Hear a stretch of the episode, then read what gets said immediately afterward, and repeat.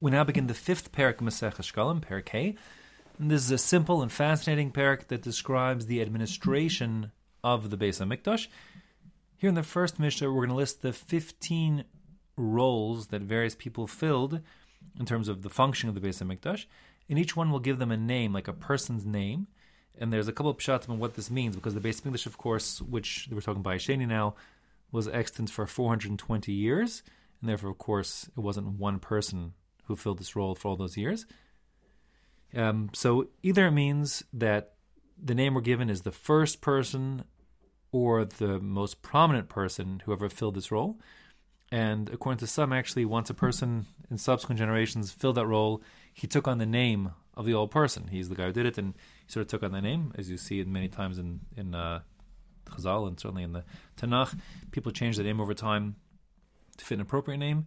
And while that seems a little bit uncommon to us, it certainly was the case in, say, European monarchies or series of popes and that kind of thing, Lahavdil, when when a person took on the role as the emperor or the king or the pope, he would take on a name that was from a previous emperor or king or pope um, to fit the bill, even though his personally up to that time was something totally different. So that's what's happening over here, according to some.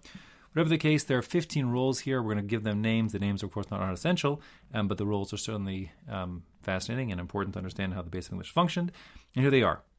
Eluhen Hamumunin Shahaya Mikdash. These are the following um, 15 positions as they were appointed in the Beis Hamikdash that to operate there. The first is Yochanan ben Pinchas ala Chosamos.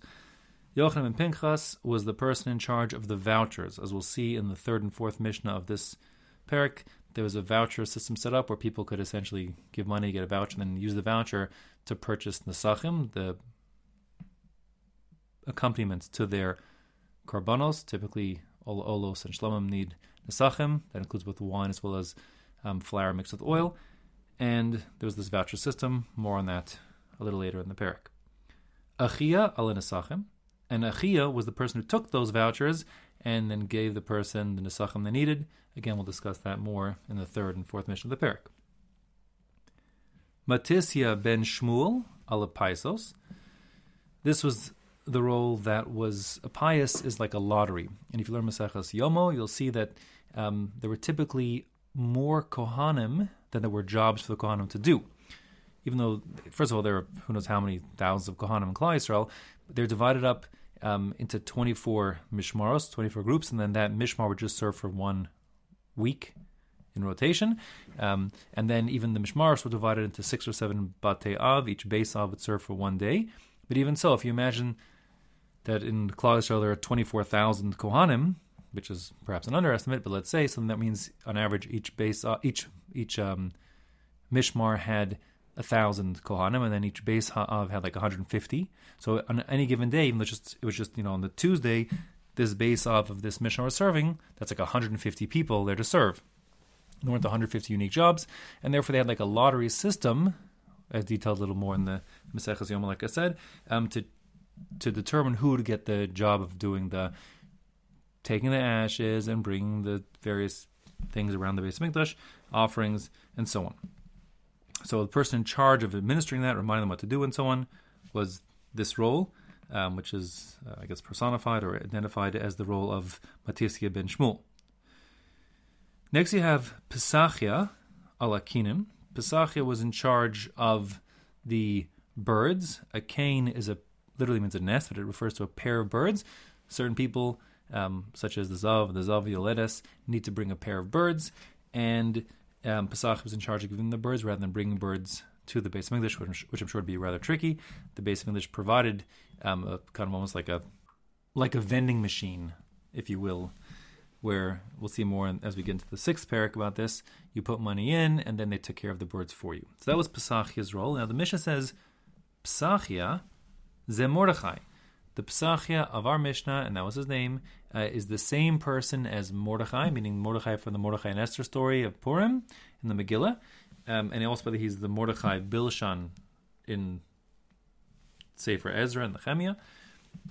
If his name was Mordechai, so why do we call him Pesachia over here? Now, the word Pesachia is like two words smushed together.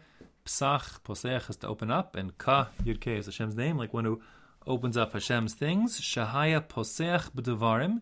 He would open things up, mysterious things, v'dorshin, and explain them, expound upon them. V'yodea shivim lashon. Not only was he super sensitive in terms of in his intuition and ability to understand things, um, he actually spoke 70 different languages. Um, yep.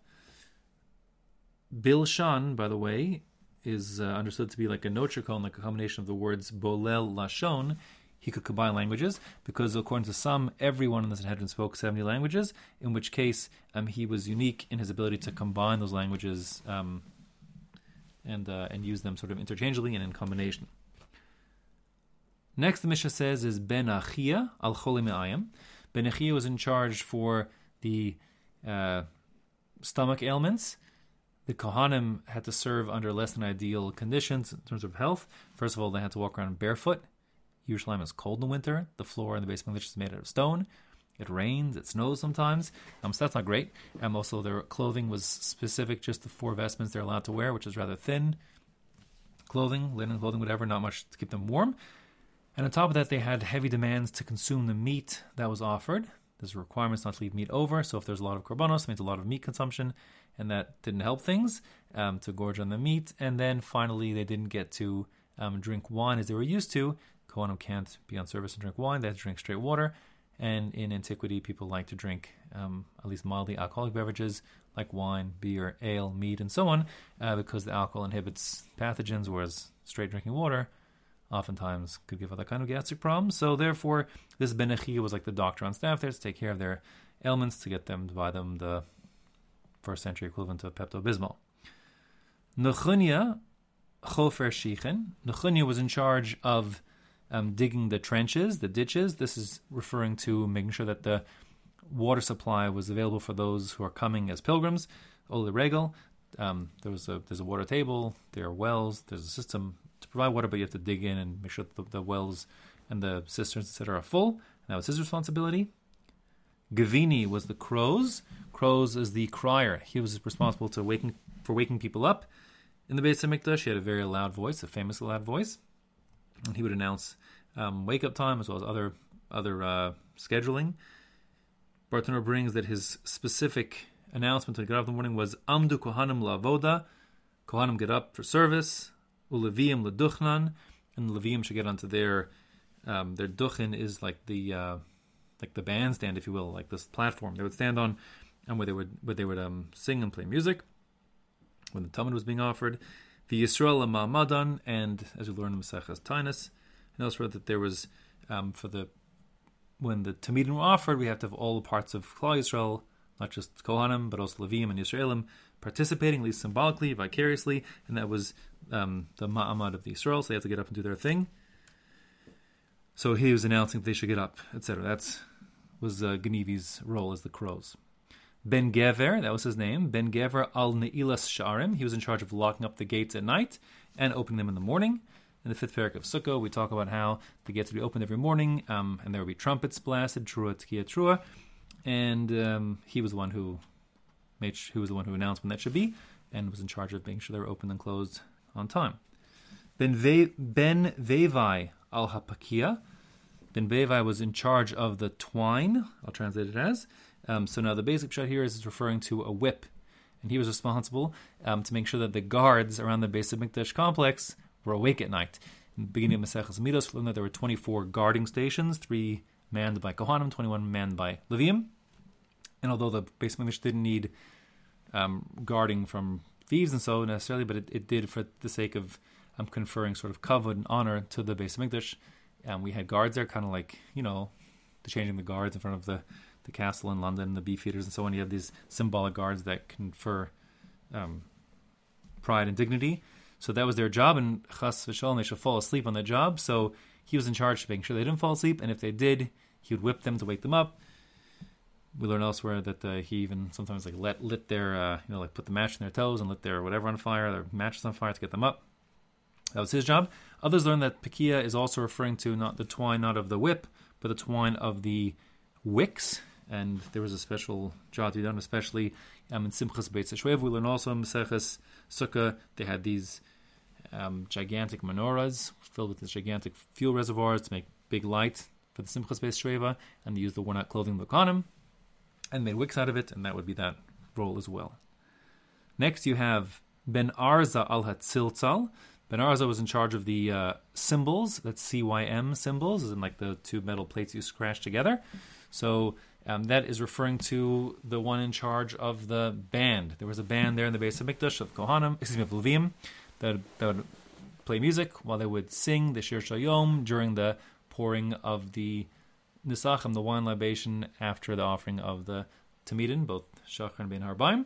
So the musical, um, the conductor there was Ben Arza, but instead of having a baton to start them off, he had cymbals to crash to get them going. Hugras ben Levi al Hashir.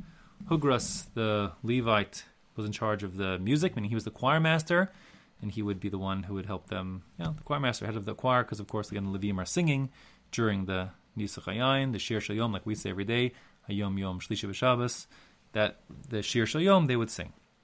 You note here that we have a Levi um, doing work explicitly. Certainly Mordechai from before is from Binyamin, Ishimini. So you see that these roles are not all done by Kohanim. But uh, in any case, there were their jobs in the Beis Hamikdash that weren't necessary for Kohanim, but I assume many of them were. Base Garmu Almasa Lechem Hapanim. The Garmu family were the ones who kind of cornered the market on doing the Lechem Hapanim. Lechem Hapanim were those 12 showbreads that sat on the Shulchan and two stacks and were there like eight days from Shabbos to Shabbos, seven full days, whatever you want to call it. Um, and um, they were quite tricky to make. They're very long. They're large loaves of bread. Each one is ten tefachim long and five tefachim wide. But the tricky part was that they folded over on top, and then they had on four corners of the kind of four